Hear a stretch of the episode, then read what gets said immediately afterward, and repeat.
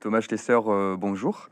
Avant tout, ben, merci d'avoir accepté cette rencontre, ce petit entretien au sujet de votre dernier ouvrage, donc, qui est paru avant-hier aux éditions Albin Michel et qui se nomme Les yeux de Mona.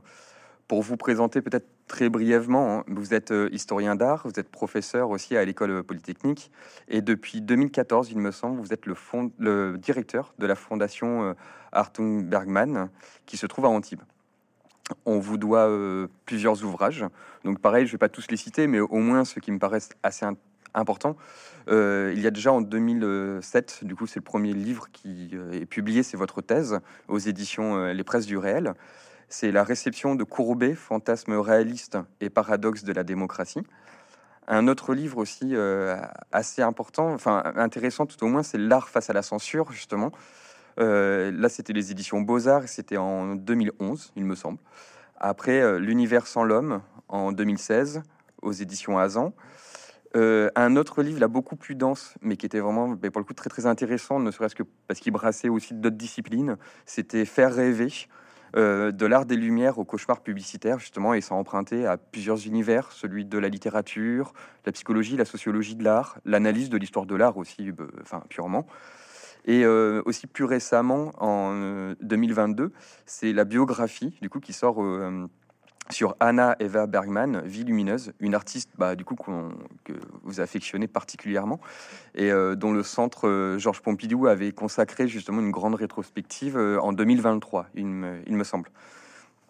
On vous doit aussi, bon, ben voilà, comme je disais, mais plein d'autres ouvrages et aussi beaucoup de contributions avec d'autres chercheurs, toujours autour de, l'art, des images, de des rapports entre l'art et la sociologie, entre l'art et la politique, entre la lecture aussi, des images, les lectures multiples, tout ça. Donc voilà, enfin, chez divers éditeurs.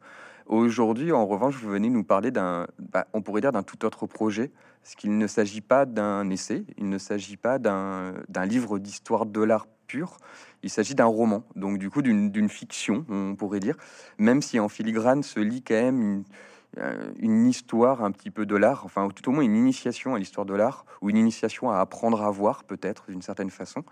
Et euh, justement, pour entamer ben, cette conversation, et peut-être pour parler aussi de la jeunesse de, ce livre, qu'est-ce qui amène justement un historien d'art euh, qui est roué généralement à la tâche de l'écrit scientifique, l'écrit très objectif, enfin voilà, très, très savant, à passer justement à la forme du, roman, du coup à la légèreté peut-être aussi du roman, à cette écriture-là bah, Écoutez, euh, d'abord merci pour votre, votre présentation. en effet, avec un, certain nombre d'essais qui relèvent de, la recherche académique, universitaire, euh, euh, souvent un peu euh, ingrate, mais, tout à fait passionnante. Et pour répondre à votre interrogation, ce qui a, motivé tout à coup l'écriture d'une fiction, d'un roman, bah, précisément, ça a été un, événement personnel en réalité, qui, est venu percuter ma vie. Cet événement personnel, j'ai déjà eu l'occasion de le dire, je ne vais pas, vais pas m'apesantir dessus. C'est ce que j'appelle avec un peu de un peu de réserve et un peu de, pudeur euh, le non-avènement d'un enfant, et qui m'a donné envie euh, de, me créer, euh, de m'imaginer une petite fille, une petite fille idéale. cette petite fille idéale, c'est Mona. Et, donc, voilà, le, disons que le, la, la, genèse du livre vient plus d'une, d'un, des circonstances de ma propre vie que de, mon parcours euh, intellectuel ou universitaire. Et, après, euh, vous avez raison, il y a en revanche dans le livre une place considérable qui est accordée euh, à l'art, et, par conséquent, ce qu'est mon, trajet d'historien de l'art vient se tresser avec, avec l'invention romanesque, avec le, le projet littéraire.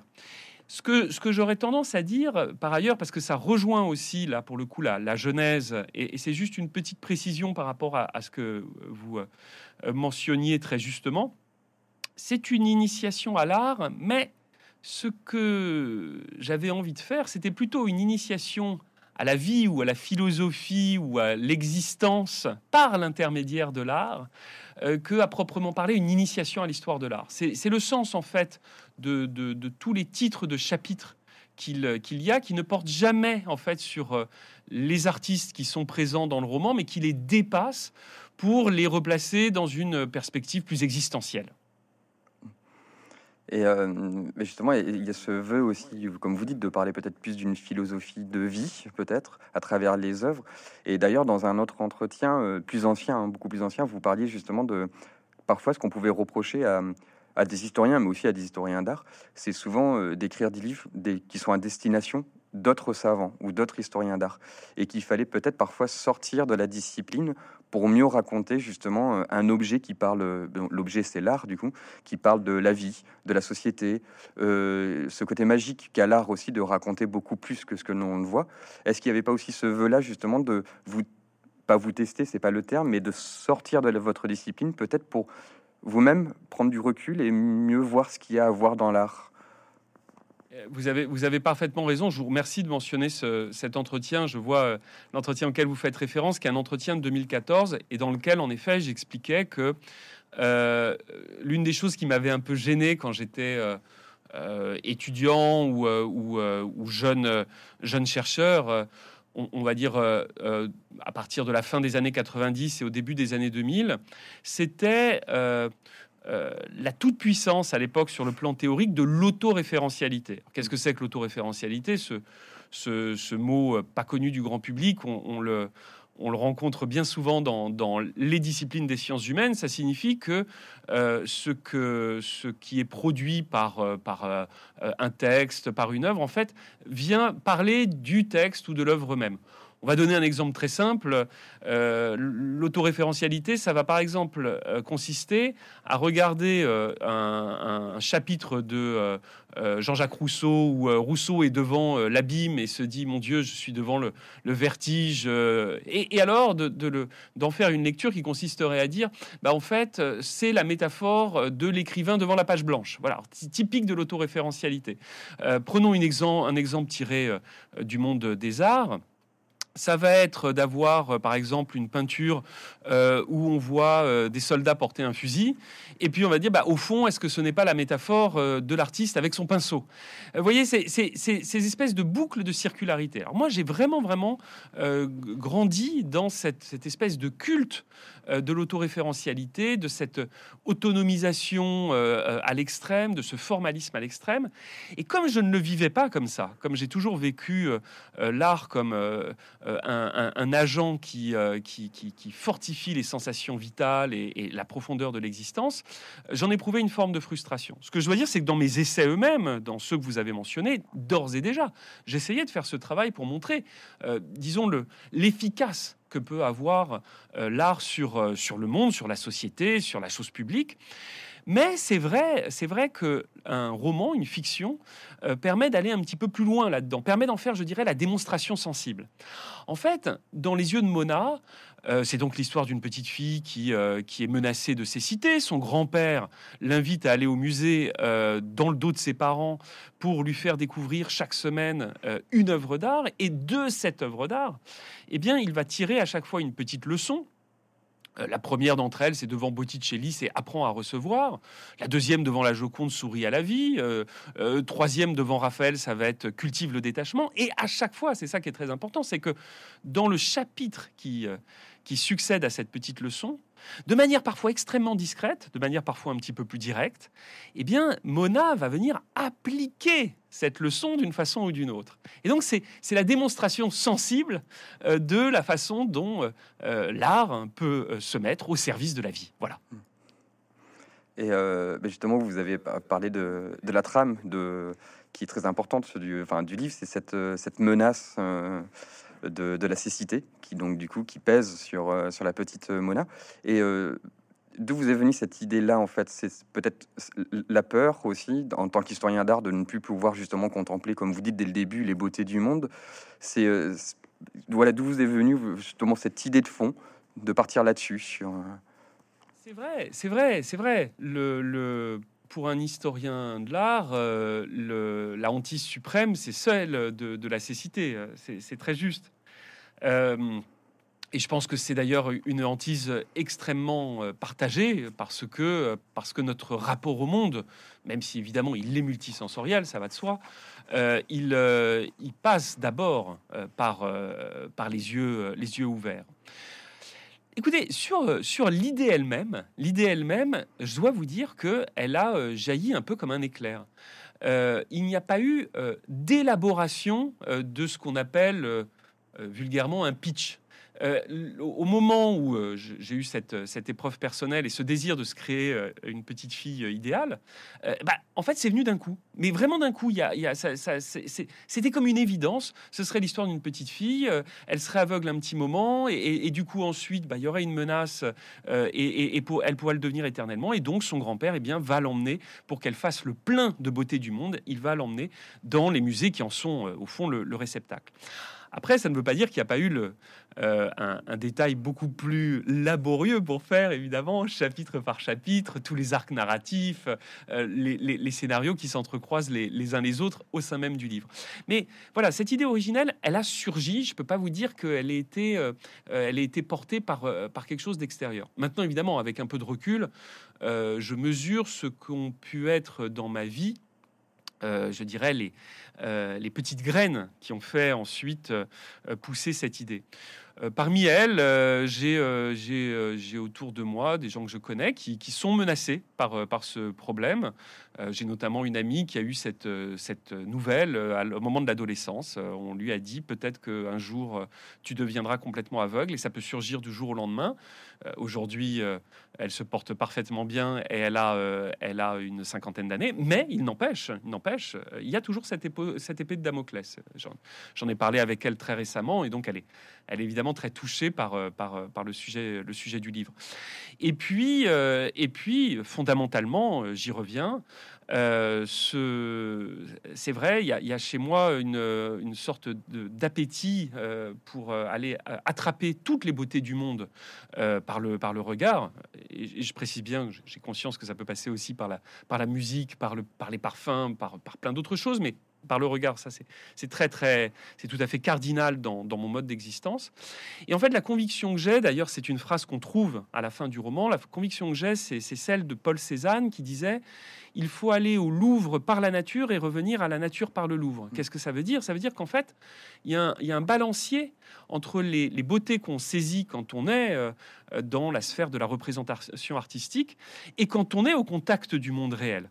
En gros, ce que dit Cézanne, c'est euh, vous, euh, vous verrez d'autant mieux la, beauté d'un visage et de n'importe quel visage que vous êtes allé au Louvre pour voir ce que c'est qu'un portrait. Et évidemment, vous saurez jouir, vous saurez jubiler d'un portrait de Raphaël Poussin ou, ou, quiconque parce que euh, vous, euh, vous aurez euh, fait l'effort d'aller regarder le monde extraordinaire qui vous entoure. Donc les deux, au fond, forment une, dynamique, ce qu'on appelle, pardonnez-moi, j'utilise beaucoup cette expression en ce moment et à chaque fois je me dis elle est un peu barbare, mais je la trouve très parlante, ce qu'en physique on appelle une, une, une chaîne de rétroaction positive. Ce qu'on appellerait en biologie une symbiose, mm. hein, une chaîne de rétroaction positive, c'est-à-dire qu'on ne peut pas faire une cause, une conséquence, hein, c'est les, les, deux sont mêlés. Bien voilà, il y, a, y, a, le Louvre, il y a la nature, il y a la nature et il y a le Louvre, et c'est comme ça qu'on se saisit visuellement des beautés du monde. Et alors, euh, ben justement, le choix de prendre le Louvre, Orsay et Beaubourg, euh, pour rester aussi un petit peu justement sur l'élaboration de ce, de ce roman, euh, il y a 52 chefs-d'œuvre qui sont, qui sont analysés, enfin qui sont plus ou moins expliqués. Euh, comment, comment vous avez fait ce choix? Parce que euh, le Louvre offre bah, une multitude, euh, telle qu'on la connaît, enfin, de chefs-d'œuvre. Et justement, pour un, pareil pour un professionnel, pour un historien d'art, où c'est que vous vous arrêtez pour dire bon, celui-ci, il est pas suffisamment compliqué, donc du coup, je peux le prendre, je le sélectionne. Celui-ci, il en dit beaucoup plus. Celui-ci, il est moins connu. Comment vous avez fait votre sélection? Parce que 52, c'est bah, pas beaucoup de chefs-d'œuvre au final, comparé euh, à ce qu'offrent les trois musées, vous, euh, vous prenez quoi. Absolument, vous avez raison. Euh, au, tout début, quand l'idée vient, donc pendant l'été 2013, je couche sur une page un peu spontanément une centaine de noms, à la fois des œuvres et des artistes. Hein, c'était les, deux étaient mêlés.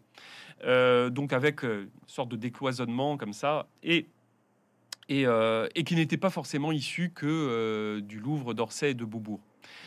Et puis, euh, et puis, ce qui m'est apparu, alors là vraiment dans l'élaboration littéraire, c'est qu'il fallait qu'il y ait une unité de lieu et une unité de temps. Pourquoi? Parce que comme je voulais que le roman soit dicté par un vrai danger, une vraie urgence tragique, il, me semblait que c'était très important d'avoir cette concentration.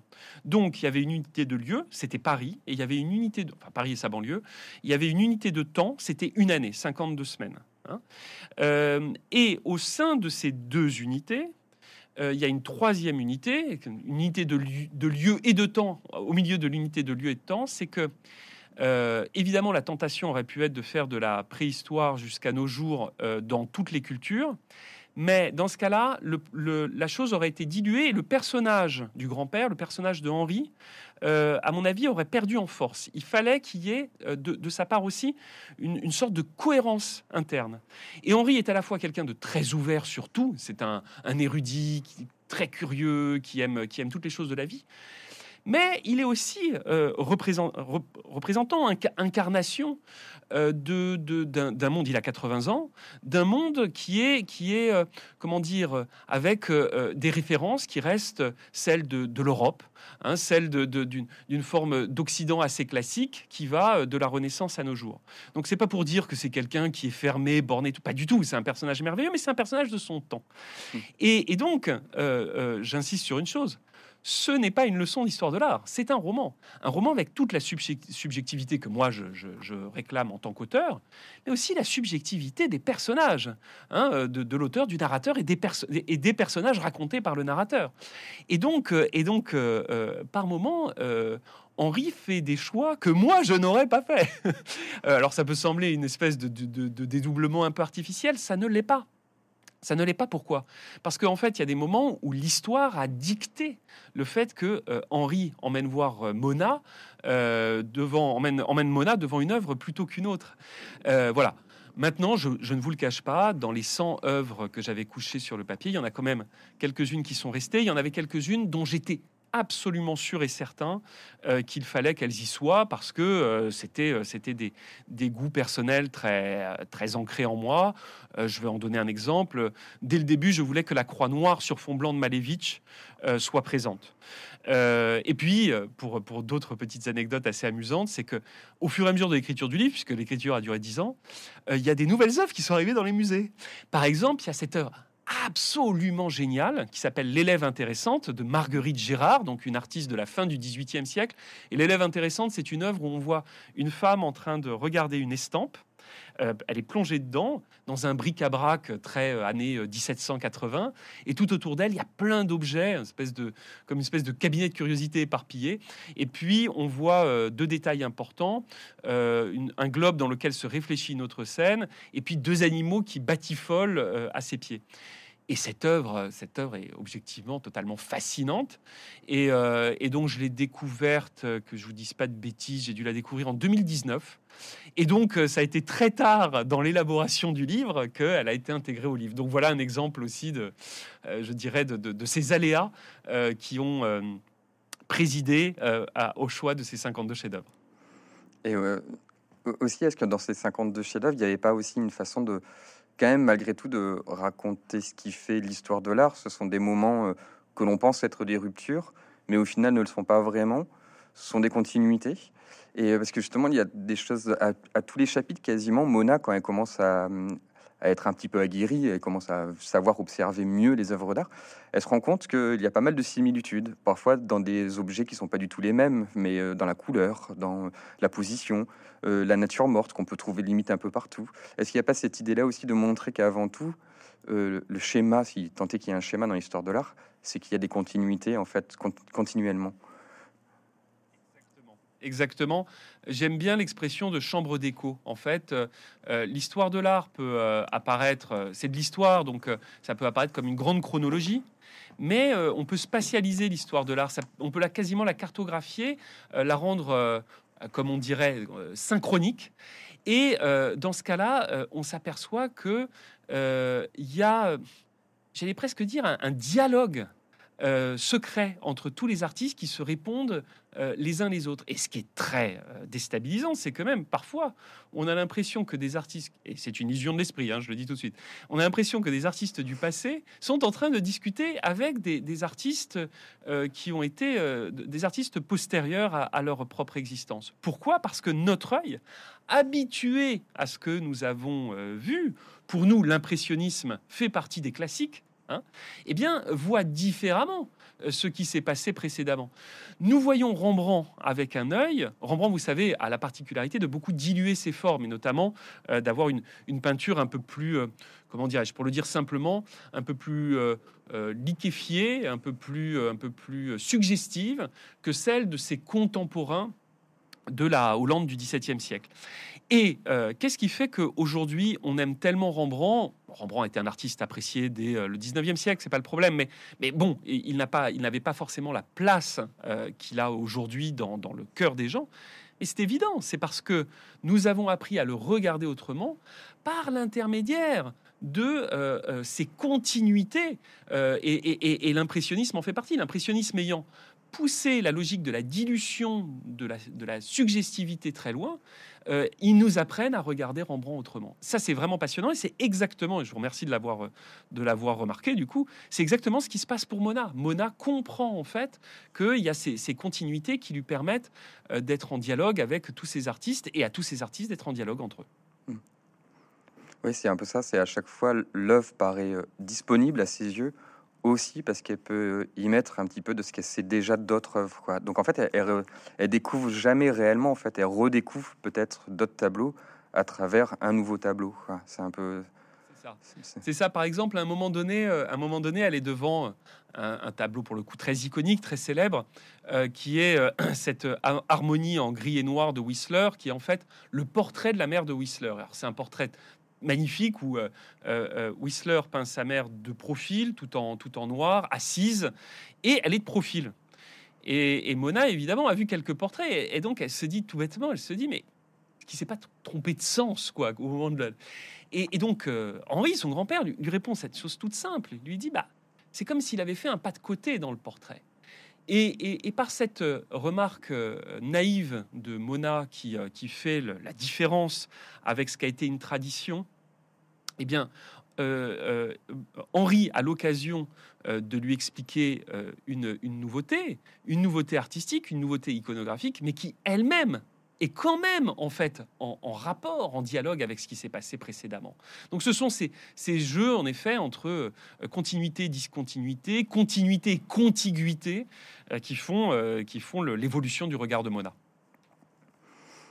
Et maintenant pour un autre aussi, une autre particularité peut-être de votre livre, c'est, euh, euh, enfin, ou tout au moins d'insister sur le, euh, sur le fait qu'il y a deux façons aussi de, de voir une œuvre d'art. c'est comme c'est Jacques Morisot, les philosophes, qui disaient qu'il y a dans une image toujours deux faces. Il y a la face théorique et la face expérimentale.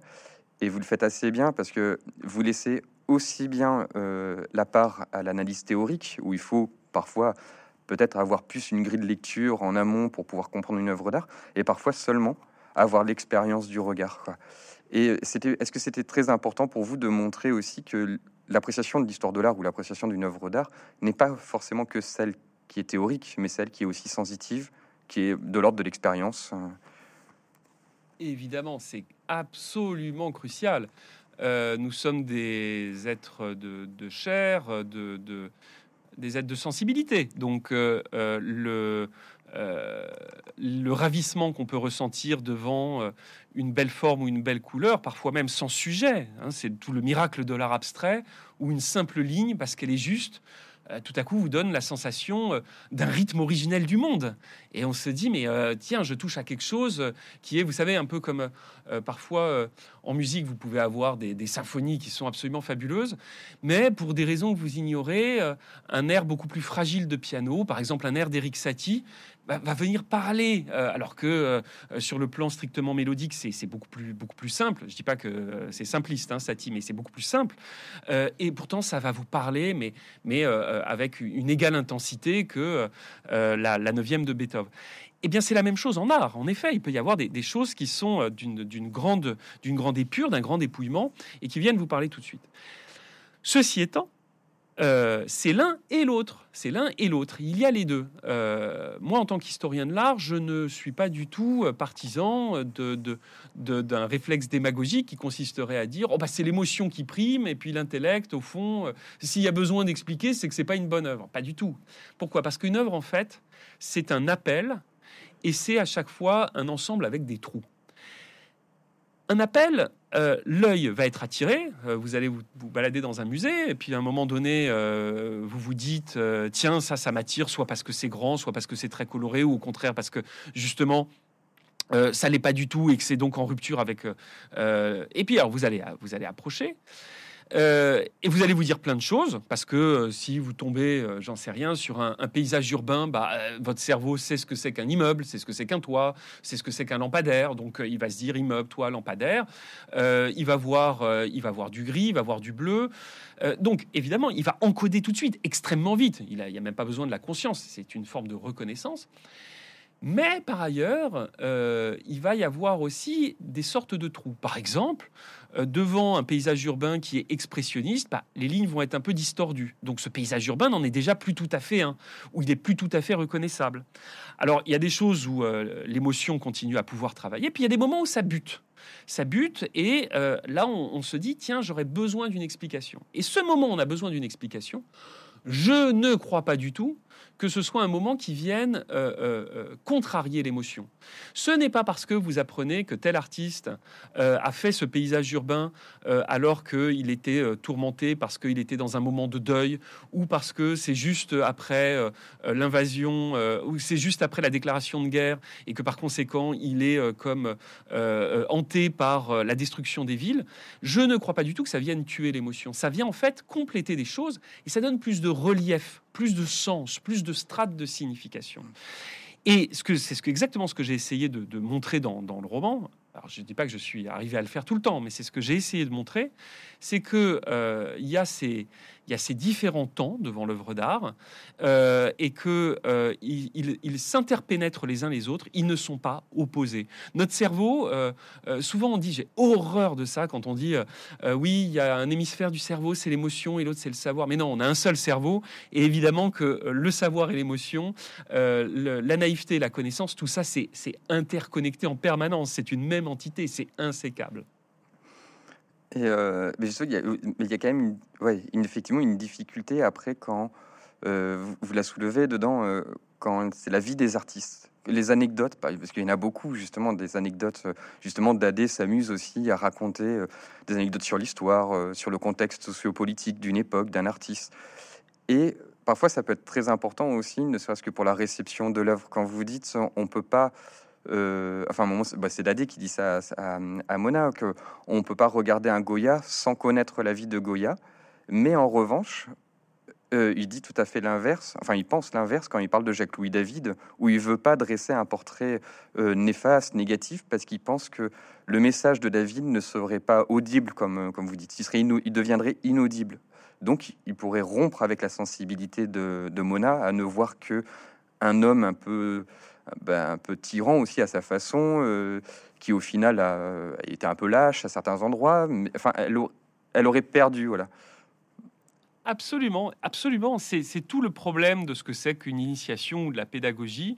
Euh, il y a des choses qu'on on doit tout dire, on doit tout savoir dans l'absolu, mais euh, chaque chose en son temps. Euh, on peut brouiller des messages en ayant des informations qui parfois viennent, viennent d'une certaine manière absorber l'essentiel. Et à mon sens, je, je, suis pas très grand amateur des jugements moraux sur les artistes, mais si je devais en formuler un sur David, évident que David serait ce qu'on appellerait un sale type. Voilà, c'est un sale type, opportuniste, euh, euh, qui. Euh, c'est un artiste immense par ailleurs, immense, mmh. immense. Et euh, il est et, donc euh, le Serment des Horaces est une des œuvres les plus importantes du Louvre. Euh, quand Dadé, je ne vais pas répéter ce que vous avez dit parce que vous l'avez dit parfaitement, est devant cette œuvre, évidemment, il, doit un peu faire avec ce, problème. C'est aussi le, problème en règle générale de ce qu'est l'histoire. L'histoire, elle n'est pas monolithique, elle est faite de, plein de de complexité mêlée. Les êtres eux-mêmes sont, euh, sont très euh, complexes. Euh, Goya est sans doute une figure attachante, mais enfin, je pense qu'on aurait vécu avec Goya au quotidien, on se serait dit, mon Dieu, mais quelle catastrophe, voyez. Et surtout, ce que j'ai voulu montrer à travers ces, anecdotes sur les artistes eux-mêmes et sur leur vie, bah, c'est ce que je dis en ouverture de ma biographie sur Anna Eva Bergman. Vous savez, en ouverture de ma biographie, euh, donc, euh, qui, euh, a été publié en 2022 chez Gallimard, Anna Eva Bergman, Vie lumineuse. je dis écrire une biographie, c'est la, c'est de la chair en papier. Mais, mais les artistes, c'est d'abord de la chair. Ce sont des corps. Hein. Ce sont des corps qui traversent l'histoire, des corps qui aiment, des corps qui souffrent, des corps qui espèrent, des corps qui créent. Hein. Pour, pour créer, bah, euh, bon, bah, il faut une main, il faut le prolongement. Euh, quand on a, quand on crée, qu'on a mal aux dents, bah, on n'est pas le même que quand on crée que tout va bien parce qu'on a pris un bon café. Ce sont des corps, des corps dans la vie, des corps qui ont euh, traversé mille et une choses. Et ça, je voulais vraiment pas qu'on le perde euh, dans, ce, dans ce grand parcours, parce que, au fond, Mona euh, apprend des choses euh, des œuvres d'art qu'elle a devant les yeux par le, par le biais de Henri, mais elle apprend aussi des choses de l'histoire avec un grand H et des histoires, des petites histoires des artistes qui ont fait ces œuvres. Euh, euh, eux-mêmes, elles-mêmes, sont exemplaires, euh, bah, parfois de, courage, de leçons de courage, ou au contraire sont des contre-exemples. Exemple de courage, euh, Frida Kahlo. Euh, Frida Kahlo, quand Mona est devant l'œuvre de Frida Kahlo, bah, évidemment, euh, Henri lui explique son, parcours, son parcours de souffrance, de résistance, et, qu'on ne voit pas forcément de prime abord avec l'autoportrait du Centre Pompidou de Frida Kahlo, qui est un autoportrait magnifique, mais où Frida Kahlo ne, mentionne pas tous les enfers physiques toutes les pathologies qu'elle a eu euh, à, endurer dans, dans sa vie. donc évidemment, il est bon dans ce cas-là de faire quelques précisions biographiques pour que toute l'ampleur de l'artiste euh, vienne se, cristalliser dans, l'œuvre qu'on a devant les yeux. Comme, euh, ouais, effectivement, comme pour Hartung aussi, avec la possibilité de continuer. Je ne pas parler de Hartung parce que, parce que, évidemment, euh, comme il est très très mêlé à, mon quotidien professionnel, j'ai toujours l'impression de ne parler que de lui ou de ne penser qu'à lui. Mais euh, en effet, Hartung est un, artiste qui a perdu une, une, jambe à, à, la guerre pendant la Deuxième Guerre mondiale, avec là aussi un destin assez exemplaire puisqu'il était allemand. Il s'est engagé du côté des Français puis des Alliés dans la Légion étrangère. il a combattu le nazisme. Et en plus, chez Hartung, c'est d'autant plus important que Hartung est un artiste qu'on range dans la catégorie des gestuels. Qu'est-ce que c'est que les, artistes gestuels? C'est ceux qui en fait considèrent que l'œuvre, euh, elle, euh, elle, est d'abord l'enregistrement d'un geste, avant d'être représentation, émotion, etc. Elle est l'enregistrement d'un geste. Et, en l'occurrence, chez Hartung, c'est le, geste qui prime et, celui de, de, la, ligne, de la ligne en zigzag, à la fois, parfois d'ailleurs, parfois ça peut être rectiligne, mais qui est à la fois l'expression d'une virtuosité et d'une violence. Et donc, pour un artiste qui est gestuel, bah, il est évident que comme ce qui compte, c'est son corps lui-même, l'expression de son propre corps, euh, il n'est pas inutile de savoir ce que ce corps a traversé comme, comme épreuve ou comme ravissement. Hmm. Mais effectivement, il est question encore de, effectivement de parallèles entre, entre les artistes que vous sélectionnez et Mona justement le perçoit aussi quand euh, Poussin, qui, euh, qui commence à avoir des tremblements aussi, s'oblige à ne pas en avoir et toujours à être, on pourrait dire, métrique même dans sa façon de peindre, extrêmement lisse, où on ne voit aucune anfractuosité, alors que pourtant il était en train de, bah, de trembler. Et Mona, voilà, fait ces parallèles-là aussi, justement, de. Euh, vous parliez du corps, mais justement de dépasser la limite du corps pour pouvoir toujours avoir ce but de peindre, tout ça. Et on retrouve ça justement dans, et, dans, le cas, dans le cas de Poussin, où en effet la, leçon qu'en tire euh, Henri, c'est que rien ne te fasse trembler, mm. et, ce qui est amusant, ce que j'ai essayé de faire, et j'ai essayé de le faire pour beaucoup d'œuvres, c'est que le message vaut à la fois pour la biographie de Poussin, qui en effet lutte contre un problème à la main Est-ce que ça vient d'une blessure originelle, etc. Ça, les historiens de l'art euh, ont des hypothèses dessus. On ne sait pas exactement quelle était l'origine du tremblement de la, main de Poussin. Euh, euh, mais en tout cas, le fait est qu'il l'avait et qu'il il parvenait quand même à, peindre, et en plus à peindre dans un registre de la stabilité. C'est ça qui est extraordinaire chez Poussin, puisque Poussin est à la fois un, artiste d'une très grande sensualité. certains disent même que Poussin a un aspect assez baroque. On peut tout à fait c'est tout à fait défendable. Il n'empêche que Poussin est quand même celui de, l'harmonie classique. C'est vraiment le géant de l'harmonie classique où, précisément euh, la, ligne ne tremble pas. Donc que rien ne te fasse trembler, euh, c'est à la fois euh, la biographie de Poussin, son registre stylistique et même c'est l'objet du tableau qui parle en fait de, de, la mort, de la découverte de la mort en Arcadie et où bah, la mort elle-même ne doit pas faire trembler celui qui vit, hein, qui doit, qui doit continuer à, traverser l'existence. donc, euh, voilà, ça c'était. Je, vous avoue, je vous remercie de citer euh, le chapitre sur Poussin parce que d'avoir entremêlé ces trois niveaux, j'étais. Euh, je le dirai pas à chaque fois, mais sur ce coup-là, j'étais content de moi. voilà. Et il y a une autre chose aussi, moi, enfin, que j'ai trouvé ça. Hum, enfin, ça m'a plu dans l'histoire que vous dressez des arts, c'est aussi l'importance que vous accordez aux détails. Et ça m'a fait penser, bah alors du coup, bah, comme je pense beaucoup de personnes qui vont lire ce livre, c'est à euh, Daniel Arras, par exemple, avec cette idée d'aller scruter, de regarder, euh, de, s'aventurer dans le tableau, même quasiment de, froisser cette, euh, cette distance qu'on doit avoir avec, l'œuvre. Et il est question tout le temps de ça aussi. Justement, avec Mona, qui à un moment, justement, brave l'interdit, vu qu'elle fait sonner une alarme.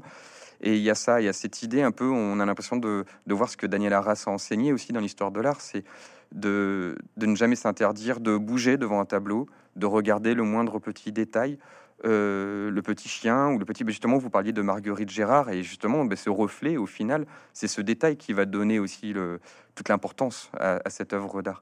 Et est-ce que pour vous, c'était essentiel aussi de mettre, d'instiller ça dans votre livre, que le détail, parfois, c'est ce qu'il faut absolument euh, dénicher dans un tableau euh, J'ai fait une partie de mes études euh, à compter de 1999 ou, 2000, 2000 à l'école des hautes études en sciences sociales, le HESS.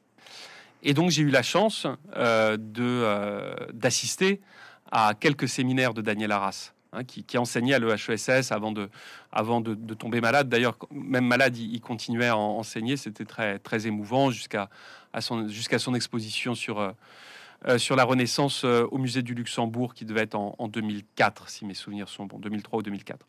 Donc j'ai eu, non seulement évidemment, j'ai lu, je vais pas dire tout Daniel Arras, mais vraiment une, grande, grande, grande partie.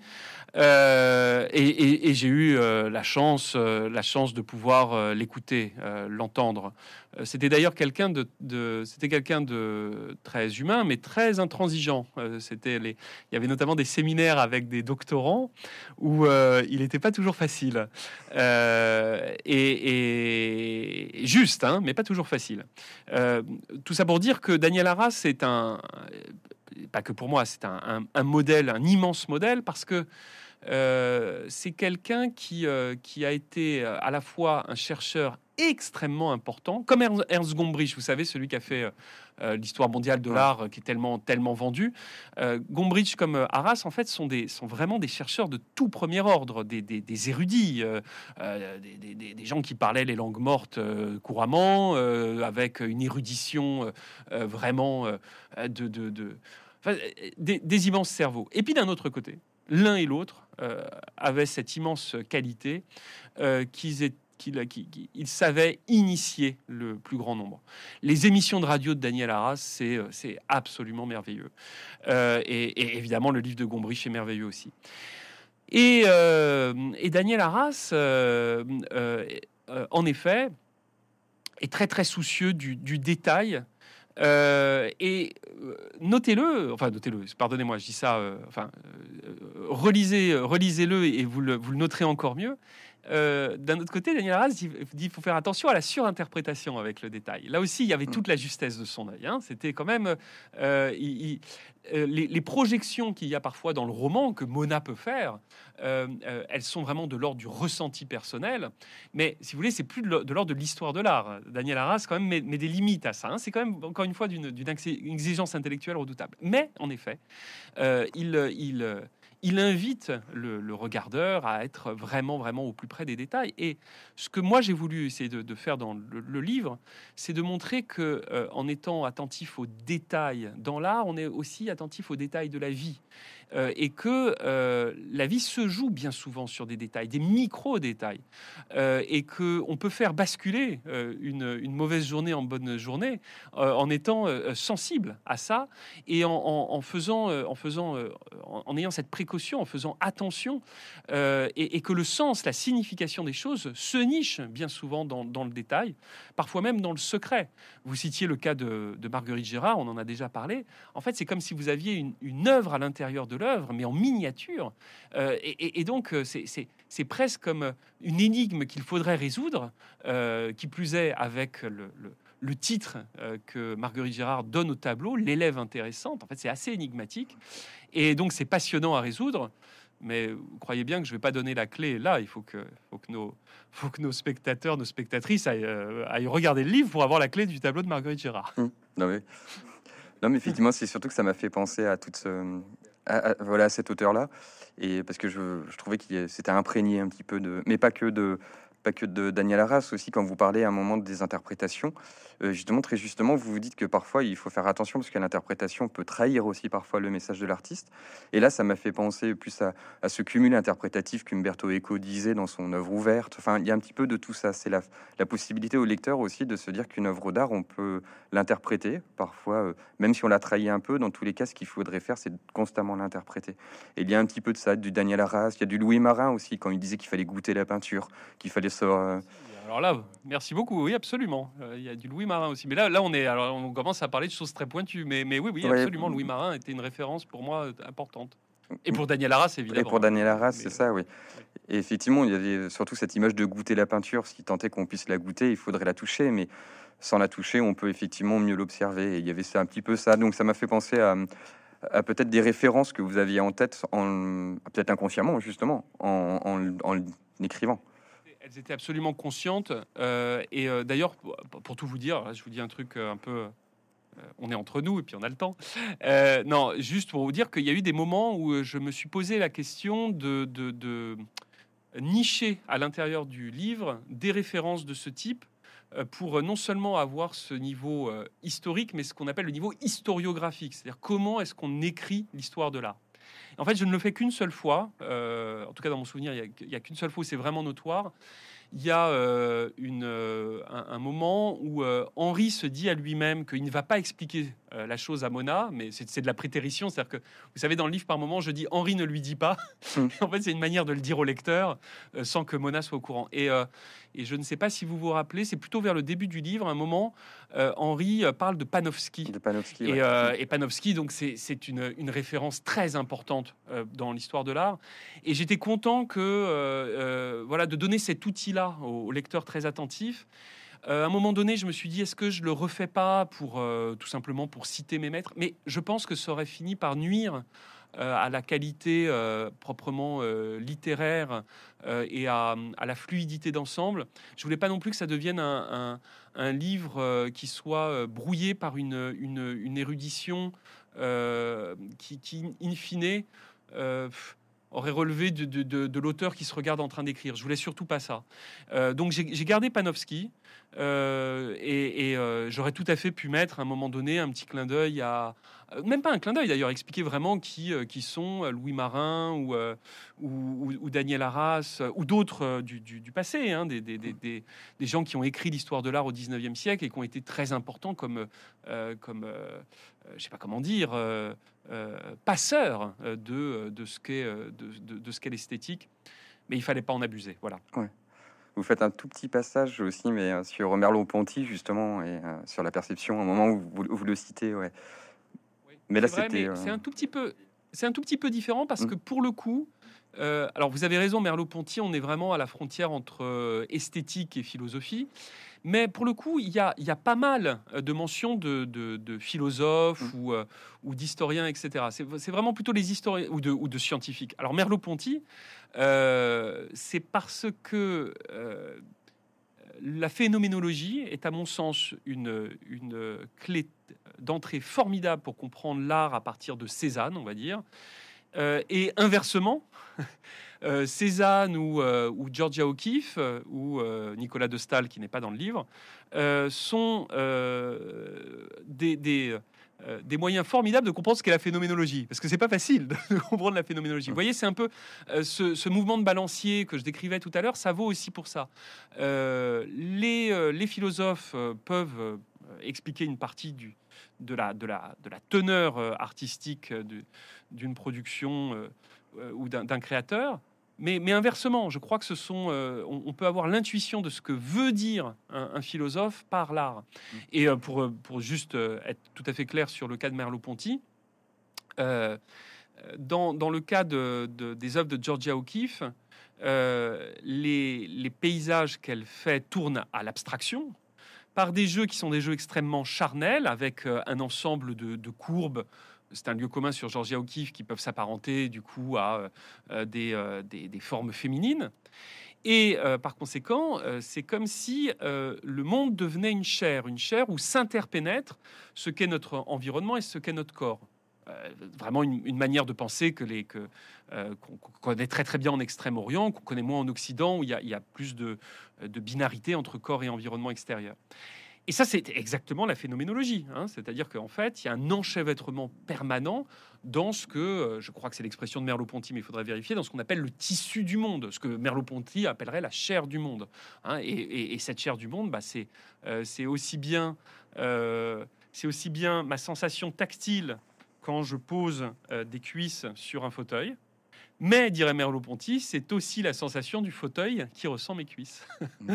voilà. Et quand on regarde, quand on regarde euh, Georgia O'Keeffe, c'est exactement ça qu'on peut, euh, qu'on peut ressentir. Et, euh, juste pour la, petite histoire, dans le chapitre qui suit, c'est le moment où Mona reçoit un, très très beau cadeau, un cadeau quasiment inespéré. C'est le moment où elle reçoit en, cadeau de la part de ses parents pour ses 11 ans un chien. et, le chien, elle comprend tout de suite qu'en fait, il est lui-même une part de ce tissu, de cette chair du monde, euh, que entre l'environnement, la nature, l'animalité euh, et, les êtres et les êtres humains, il y a une continuité. Et du coup, euh, eh bien, il va elle va l'appeler automatiquement comme ça, ça lui, ça, ça lui surgit cosmos. Hmm. Voilà. À qui elle va donner des cours d'ailleurs aussi de oui, d'histoire de l'art. Alors, qu'est-ce que Cosmos en a retenu? Je ne sais pas. Mais euh, bon, je suis un, je suis un, je suis fou furieux des chiens. J'adore les animaux en règle générale, mais en particulier les, chats et les chiens. Et euh, j'ai moi-même eu un chien quand j'étais gamin. Je ne dis pas que je lui donnais des cours, mais je lui parlais tout le temps. Lui parlais tout le temps. Évidemment, il comprenait rien. Euh, allez savoir. Peut-être qu'il comprenait une partie, mais j'ai eu, euh, j'ai eu euh, un peu plus tard, j'ai eu un, lapin nain, Bibi, à qui là aussi, je, parlais tout le temps. Et, vous voyez, ça peut sembler complètement naïf, voire diais, un peu bétifiant, etc. Mais mais moi, j'y crois ça. C'est les gens qui parlent à leurs animaux. Euh, euh, je crois qu'il y a quelque chose qui passe. Évidemment, les leçons d'histoire de l'art que Mona Sechin a donné à Cosmos, je ne suis pas sûr que Cosmos ait compris la, leçon sur euh, Boltanski ou Marina Abramovic. Mais, mais enfin, en tout cas, il y a eu, l'intention de le faire. Et je voulais aussi parler d'une autre chose aussi qui m'a frappé dans, dans, votre livre. C'est, on parlait de détails, mais il y a autre chose aussi. Vous vous restez souvent aussi sur la, touche de l'artiste. Chose qu'on ne voit pas forcément dans les livres d'histoire de l'art. Enfin, tout au moins, les historiens d'art ne passent pas forcément par là, malheureusement. C'est qu'il y a une façon de pratiquer aussi. Et euh, je vois que c'était important pour vous de parler, par exemple, du bleu de, cobalt, du euh, jaune euh, de chrome. Ce sont des choses que les lecteurs n'ont pas forcément l'habitude de comprendre, alors que pourtant, ce sont des détails à part entière, ne serait-ce que le pinceau que le, peintre a utilisé, la trace, ce qui va faire ses signatures en dehors de la signature. Et c'est euh, à chaque fois quasiment omniprésent, en fait. Ça revient très très souvent, ça. Bah oui, parce que, parce que euh, bien sûr, bien sûr, parce que de même que les artistes sont des corps, euh, les œuvres sont, sont, de la matière. Ce ne sont pas des images, c'est de la matière. Et c'est ce qui fait toute la différence entre l'expérience d'une œuvre sur, euh, sur un écran, encore que sur écran, maintenant il y a des choses vraiment miraculeuses avec la possibilité de plonger vraiment dans la touche picturale. Il y a des trucs qui sont. La technologie offre, je dois dire, des choses parfois vraiment vertigineuses. mais en tout cas, ce qui est sûr, c'est que c'est pas la même chose que quand c'est en papier glacé sur en euh, reproduit dans un livre. Il faut aller voir les œuvres là où elles sont. Pourquoi? Parce que c'est comme ça que euh, surgit pleinement euh, un vers véronèse, une touche, une perspective brisée, une ligne de fuite. Bien sûr, bien sûr, cette matière-là, elle est très très importante. Vous mentionniez tout à l'heure Mona qui, qui touche à un moment donné un tableau. Alors d'où ça vient? Ça, c'est parce que à un moment donné, avec avec avec son grand-père, ils sont devant une œuvre de Gainsborough, donc très très jolie œuvre de Gainsborough au Louvre où euh, on voit euh, deux, amants euh, au milieu d'un parc. la leçon, c'est laisse les sentiments s'exprimer. mais ce que lui dit sur le plan plus formel et plus esthétique Henri, c'est que eh bien Gainsborough, parfois, il, finissait ses tableaux en touchant vraiment la, la patte picturale. Alors la Mona, évidemment, elle se dit, mais si seulement je pouvais toucher l'œuvre. Et, donc, elle fait en sorte qu'il y ait une petite diversion pour que le gardien ne voit pas. Et puis, elle approche la main, elle la touche. Et, là, évidemment, l'alarme retentit, mais euh, euh, elle, a pu, elle a pu le faire. Euh, évidemment, ne faites pas ça dans les musées. Hein. Mais, mais, mais c'est vrai que c'est vrai que c'est très tentant. Et, et, donc voilà, c'est vrai que cette dimension technique, elle est, est omniprésente et, je dois dire que j'en suis, suis content parce que je voulais juste ajouter, si vous permettez, une petite chose là-dessus parce que euh, c'est le Louvre, c'est Orsay, c'est Beaubourg. Et évidemment, vos, auditeurs, vos, spectateurs et spectatrices pourraient dire, mais euh, euh, oui, mais pour ça, il faut être à Paris. Non, non. en France, en tout cas, il y a partout des musées absolument fabuleux, fabuleux, et de tout type. Euh, des musées, euh, des musées euh, d'histoire naturelle, des, musées qui vous racontent, j'en sais rien, le compagnonnage et, des, chefs-d'œuvre de ceux qui passent leur. donc, oui, c'est ce qu'on appelle les musées d'art et tradition populaire. évidemment, des musées d'art décoratif et de beaux-arts. Il y a quantité de musées des musées des beaux-arts en, province. Moi, j'habite la province. Hein. je suis, euh, je vis à Antibes. Je suis dans le sud de la France. Mais, mais, euh, mais, que vous soyez euh, à, Lens, à Roubaix avec la piscine, Rennes, Brest, le musée de Vannes qui est magnifique, le musée de Valence extraordinaire avec des dessins d'Hubert Robert, des Fragonard, le musée de Toulouse, les abattoirs, n'en parlons pas c'est partout, c'est partout. Donc, euh, euh, et en plus, et en plus, souvent c'est gratuit ou c'est pas cher du tout. Hein. Euh, et en plus, les collections permanentes. Je parle pas des expositions, mais les collections permanentes. Souvent, il y a personne. Donc, l'expérience que fait Mona avec Henri de se planter devant une œuvre et de la regarder pendant 30 minutes, 40 minutes sans que personne vous bouscule, c'est très très faisable. Ce n'est pas, ce n'est pas un fantasme d'écrivain. Voilà aussi, voilà, une autre question aussi qui est intéressante, euh, enfin bon, parmi plein d'autres, hein, mais c'est le temps, euh, justement le temps qu'a voulu saisir le, le, le, peintre, l'événement. Ça aussi, ça revient très souvent. Et euh, il y a particulièrement dans le, dans le tableau de Philippe de Champagne, et la question justement de, Mona n'est pas si naïve que ça quand elle dit qu'elle comprend pas pourquoi en fait Philippe de Champagne n'a pas peint le jour du miracle mais a peint justement euh, la prière qui paraît, elle, par contre, pas forcément digne de passer sur un tableau. Et euh, justement, il y a ça aussi, parfois, la, surprise qu'on peut avoir du temps que le, peintre veut nous montrer. Et on retrouve ça aussi très souvent dans, dans vos chapitres. Alors, euh, chapeau, bravo, parce que ça, cette question très naïve de Mona, en fait, elle vient précisément d'une des, des, des, des, exégèses les plus pointues sur euh, ce tableau de, Philippe de Champagne, on voit deux sœurs en train de, prier. Euh, euh, et, donc, en fait, je me suis approprié. Je fais un travail évidemment d'auteur, donc de temps en temps, on s'approprie les idées des autres. Mm. Et, donc, il y a une exégèse qui dit, une exégèse, c'est une analyse, hein, mm. qui dit, bah, en fait, ce qu'il y a de très étonnant avec cette œuvre, c'est que la logique de l'époque aurait voulu que ce soit l'instant du miracle qui soit le plus édifiant, le plus spectaculaire euh, qui soit, qui soit montré. Euh, et pour le dire simplement, bon, c'est une, une, jeune femme paralysée qui, qui se met à, à, marcher à nouveau. En plus, cette jeune femme paralysée, c'est la fille du peintre lui-même. Donc, bon, il y, y, a également une strate biographique très, très, très émouvante là-dedans. Et en effet, Philippe de Champagne ne choisit pas ce moment. Il choisit, il choisit le moment qui précède, c'est-à-dire le, moment où il y a la, la prière pour que euh, ce, miracle se réalise. Euh, et, donc, euh, et, donc, c'est assez amusant ce que vous dites parce que, en effet, vous voyez, typiquement, je, sais très bien que c'est un roman où certains détracteurs pourraient se dire, oh, mais quand même, il y a une naïveté là-dedans. En fait, la naïveté de Mona, là, précisément sur ce point précis, hein, vraiment de, du Philippe de Champagne, je suis allé le chercher dans, euh, dans des lectures euh, de, recherche très approfondies euh, sur, sur l'artiste. donc, donc voilà, le, moment saisi par un artiste, l'angle de vue d'un artiste, c'est parfois des très légers décalages, mais qui du coup sont, sont, sont porteurs de grandes significations.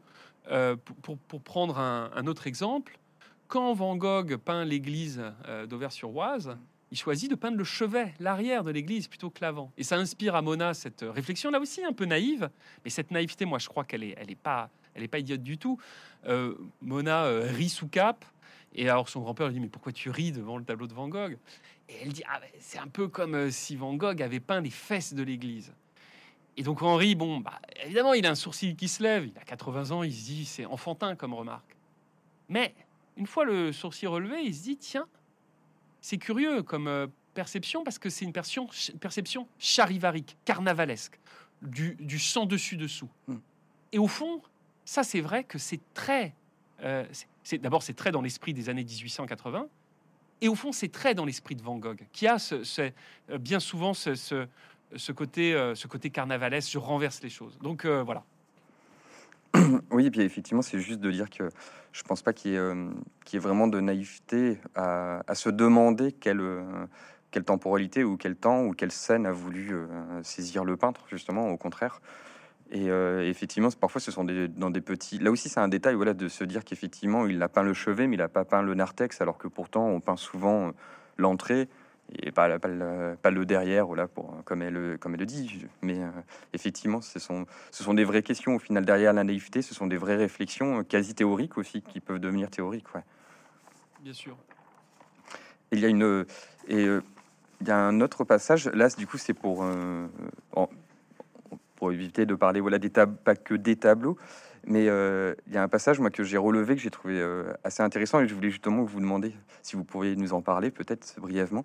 Euh, je vous cite, c'est sur Monet, c'est quand justement la dernière partie du chapitre sur Monet, où euh, Mona elle a l'occasion de tourner autour de l'œuvre. Ce qu'on fait rarement, et d'ailleurs ce qui, ouais, enfin, qu'on peut pas forcément, à part si on a accès à des réserves, ou à part si ce sont des œuvres d'art contemporain qui permettent justement de tourner autour.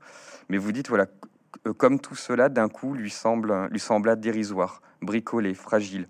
Mona comprit que c'était aussi cela le sens caché d'une peinture. C'est aussi cela qu'il fallait deviner derrière les images il ne s'y nichait pas seulement des lectures complètes, des complexes, des interprétations savantes, des décryptages audacieux et des hypothèses euh, par centaines.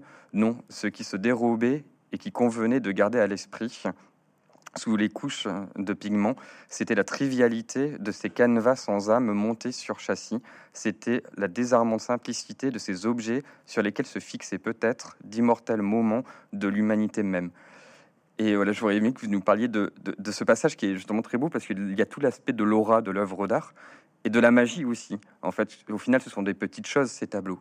Mais. Euh, Alors, déjà, je vous dis un petit secret c'est que la, fin euh, des, moments de l'humanité même, euh, je ne l'ai pas mis entre guillemets, mais en fait, ça, c'est repris de Georges Clémenceau, qui, au moment où il découvre les cathédrales de Monet, écrit au président de l'époque, et pardonnez-moi, j'ai oublié qui, qui, qui c'était, ça doit être Sadi Carnot, mais je suis pas tout à fait sûr de moi, donc euh, on vérifiera sur Wikipédia. En tout cas, il écrit au président de, de l'époque, Troisième République, euh, en 1895, et, euh, et, il dit il faut que vous veniez voir ça, c'est un moment de l'humanité même. Il y, a, il y a, pas mal de. Il y a, il y a quelques intertextualités un peu cachées mm. dans, dans, dans, le livre, et ça en fait partie. Alors, juste vous dire une chose, et promis après je réponds à votre question. c'est merveilleux de pouvoir tourner autour d'une œuvre, d'un tableau. C'est en effet quasiment impossible dans les musées. C'est très très compliqué à mettre en place. je, me, je, me, permets de le dire à la Fondation Hartung Bergman. J'ai rendu la chose possible puisque quand on va dans l'atelier de Hartung, euh, eh bien, euh, euh, il y a une œuvre qui est montée sur chevalet et on peut passer derrière le chevalet. Donc, on peut voir l'œuvre dans sa, tridimensionnalité et donc, en effet, examiner l'arrière d'un, examiner le châssis, l'arrière de la mmh. toile, etc., etc. Voilà. C'est pas pour faire de la publicité pour la Fondation Artung Bergman, mais je suis très très sensible à la question de la matérialité des œuvres et, donc ça, ça permet de ça permet de donner une euh, une occasion euh, au, public euh, sans aller dans des réserves, puisque ça, c'est beaucoup plus rare. Alors en effet, là, pour le coup, dans le livre, c'est un moment où Mona a l'occasion unique d'aller dans des réserves, grâce d'ailleurs à un personnage secondaire. Il y a beaucoup, beaucoup de personnages secondaires, et, et, celle-ci est le personnage d'une conservatrice directement inspirée de quelqu'un que j'ai que j'ai très bien connu euh, et, donc, euh, et cette conservatrice qui est sur le point de, partir à la retraite fait un cadeau à Henri et Mona. Donc, c'est de, les emmener dans les réserves et de voir euh, la gare Saint-Lazare, une des gares Saint-Lazare de Monet, dans les réserves. Et donc, c'est posé sur un chevalet qui lui-même pas n'importe quel chevalet. C'est un chevalet portatif comme en avaient les impressionnistes à l'époque. Et Mona fait le tour et l'aura des œuvres euh, est, immense euh, dans, dans, un musée, accroché dans cette espèce de réseau de collections tellement prestigieux, avec des gardiens autour. Mais c'est vrai, quand, euh, quand vous êtes directeur de musée, d'institution, conservateur, restaurateur, tous les gens qui travaillent sur les tableaux, les œuvres en général en tant qu'objet, ils se rendent compte de la de la dérisoire fragilité de, mm. tous ces éléments, de leur quasiment euh, de leur vulnérabilité. C'est d'ailleurs très touchant. On, a l'impression quand on est dans un musée que les œuvres étaient là depuis toujours et seront là pour toujours. Mais, bien sûr que non. Peut-être peut-être mille ans, peut-être un million d'années, mais pas pour toujours. Ce ne sont que des atomes. et, voilà. Et donc là, elle est, elle est face, on pourrait dire, au, squelette hein, de, l'œuvre euh, et, et, elle, se, rend compte que oui, euh, le, mystère, le mystère, c'est à la fois le mystère de ce qu'il y a dans l'œuvre, mais c'est aussi le mystère de, ce grand écart qu'il y a entre la nature matérielle de ces objets et, leur euh, immense prestige intellectuel, social et culturel. Et donc effectivement, comme vous dites, il y a sa, fourmi de personnages euh, secondaires, mais du coup, faut pas trop en dévoiler justement pour que le lecteur puisse aussi euh, bah, les découvrir, les saisir aussi dans leur particularité. Et euh, j'aurais aimé vous poser peut-être une dernière question, c'est aussi sur la réception du livre cette fois-ci. le fait que bah, ça fait c'est seulement depuis avant-hier qu'il est disponible, mais il va déjà être traduit, donc c'est déjà un franc succès avant même qu'il soit sorti. Euh, mais sans parler de ça, je voulais savoir, est-ce que c'est pas peut-être aussi, et vous le faites bien dedans, euh, représentatif de ce qui manque parfois dans les écrits sur l'art? C'est que soit ce sont des biographies qui sont totalement romancées, et donc du coup on ne sait pas exactement où est la véracité des documents ou des archives qui ont été utilisées, ou autrement ça laisse des livres qui sont, euh, ben, pour le coup, hermétiques, durs, denses. Et est-ce qu'il manquait pas ça justement aussi aux personnes qui s'intéressent à l'art mais de loin, d'avoir leur petit, euh, un peu le monde de Sophie mais pour l'art, quoi, un peu, un peu pour l'histoire de l'art. Je, comprends très bien. Écoutez, quand j'ai écrit le livre, comme vous en doutez, j'avais mais euh, aucune, euh, aucune attente particulière. Je, je c'était une surprise énorme de voir cette espèce d'engouement. Et il y a, y a, pendant l'écriture du livre, il n'y a, a, pas eu vraiment d'instant où je me sois dit euh, il faut faire ceci ou il faut faire cela en fonction de ce qui existe. J'avais envie, besoin d'écrire ce livre euh, et, il me ressemblait. Euh, il, était vraiment ce que j'avais en moi-même. Il m'a accompagné pendant dix ans. Donc, j'avais aucun, j'avais absolument aucun recul. Donc en fait, je, ne peux répondre à votre question que à l'aune de ce qui se passe. Mais, pour moi, c'est une, c'est une, c'est une découverte. Vous voyez, je alors de ce que j'ai ressenti à la lecture des, notamment des lettres des éditeurs qui, ont, qui se sont lancés dans la, traduction de, l'ouvrage. Pour, le dire, pour le dire clairement et de manière transparente, euh, le livre euh, est accepté chez Albin Michel euh, en mars de l'année dernière, avril de l'année dernière, donc en 2023. Et puis assez vite, il y a deux pays, l'Espagne et l'Italie en l'occurrence, qui, disent très vite qu'ils sont intéressés puisque le manuscrit a circulé. Et puis, au bout de quelques mois, en effet, il y a, pour le coup, 16 pays, 16 langues en juin. Et puis aujourd'hui, on en est à, à 27. Donc, c'est absolument, absolument incroyable en dehors du fait, ça va de soi que j'en étais très heureux, euh, je me suis quand même posé la question qu'est-ce que c'est, quoi la Et ce qui ressort des lettres, des lettres, des courriers que j'ai reçus, qui sont nombreux, hein, euh, c'est le lien. Pardonnez-moi, je, vais essayer de, m'exprimer mieux que ça. C'est l'universalité de la particularité du lien entre un grand-père et une petite fille, ou entre mmh. grands-parents et petits-enfants. C'est ça qui ressort. C'est ça qui ressort, c'est-à-dire que euh, et là, pour le coup, moi, je connais pas, je connais pas du tout euh, l'Asie, etc. Mais euh, que ce soit en Chine, que ce soit en Turquie, que ce soit aux États-Unis ou ailleurs, cette, cette, cette, je, me suis rendu compte là que la, puissance de, de, de, ce lien tellement particulier entre la génération vraiment du dessus, hein, les grands-parents et les petits-enfants, et non pas parents-enfants, bah, y il y avait un caractère un peu unique. Et donc, euh, et donc je, crois que c'est ça qui, euh, qui, parle beaucoup. Et, et, ensuite, bien sûr, euh, l'art est un élément très important, très important là-dedans, parce que c'est un élément, c'est un agent de transmission absolument formidable. Et, quant, au, quant au, parallèle avec Le Monde de Sophie, c'est un, roman que j'avais lu au moment où je passais le bac, figurez-vous. Donc il sort en 95 en France le livre donc, de, de, Gartner qui sort en 93 en Norvège, 95 en France. C'est le moment où je passe le bac. Et j'ai révisé mon bac philo avec le monde de, le monde de Sophie. Euh, et je n'ai eu que 9 en philo. Alors, je ne dis pas que le monde de Sophie est un mauvais livre, pas du tout.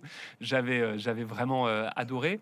Maintenant, il y, il y, a, plusieurs différences. D'abord, dans Les yeux de Mona, il y, a une, il y a une petite musique mélancolique qu'il n'y a mm. pas euh, dans le monde de Sophie. Hein. Euh, par ailleurs, le monde de Sophie, vraiment, ça se veut une généralisation, une initiation à la philosophie. Moi, ce que j'essaye de faire, c'est pas euh, une initiation à l'histoire de l'art, mais une initiation à la vie par le biais de l'art, hein, mm. ce qui n'est pas tout à fait la même chose. Et, et, voilà. Et puis, et puis, en revanche, je crois que ce qu'il y a de, de, très proche entre le monde de Sophie et les yeux de Mona, c'est que on peut aussi avoir des, des grandes initiations euh, euh, d'érudition, de savoir, de culture, par d'autres biais que par euh, ceux des chemins de l'école. Alors c'est pas du tout contre l'école que je dis ça, hein, c'est pas, du tout, du tout. Mais la, la, transmission, elle, passe aussi par, ces, par des écoles buissonnières un peu miraculeuses que peuvent être, entre autres, mais c'en est une à vraiment pas négliger, que peuvent être les, les rapports et, les mercredis que, passent des grands-parents et des petits-enfants ensemble? Pas très bien. mais, euh, merci. Voilà, c'était une simple euh, question. Du coup, merci d'y avoir répondu. Et merci beaucoup, effectivement, pour... Euh, merci pour votre lecture et pour votre bienveillance. très, très sympa et j'apprécie beaucoup. Ben, merci beaucoup. Ben, à bientôt. À bientôt.